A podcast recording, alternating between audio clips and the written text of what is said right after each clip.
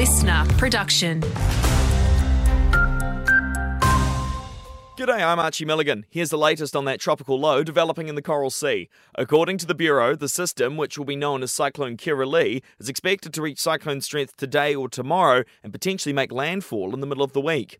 NBN meteorologist Gavin Morris told us everywhere between Cairns and Mackay is a hotspot. Kirrily is forming uh, overnight tonight. Kirrily is tracking towards the Queensland coast. We're expecting her to build to about a category three and probably going to come in across the coast, potentially just south of Townsville. It comes as the Bureau's extended a heatwave warning till Wednesday. And Port Douglas residents have been without water overnight. The water supply was shut off at around 9:30 last night.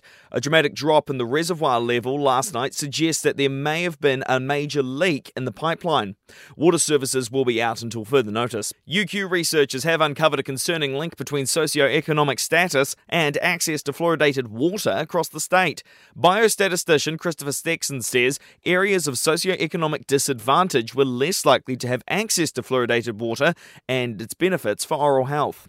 The school year kicks off for state school students today, with many parents struggling to afford the back to class expenses. It's as the cost of living continues to cripple Northerners. Paula Washington, Executive Director of Centacare North Queensland, has noticed an increase in families struggling, and school expenses are delivering an added blow. We have certainly observed the cost of living to be having a real impact in the communities right across our regions that we operate in.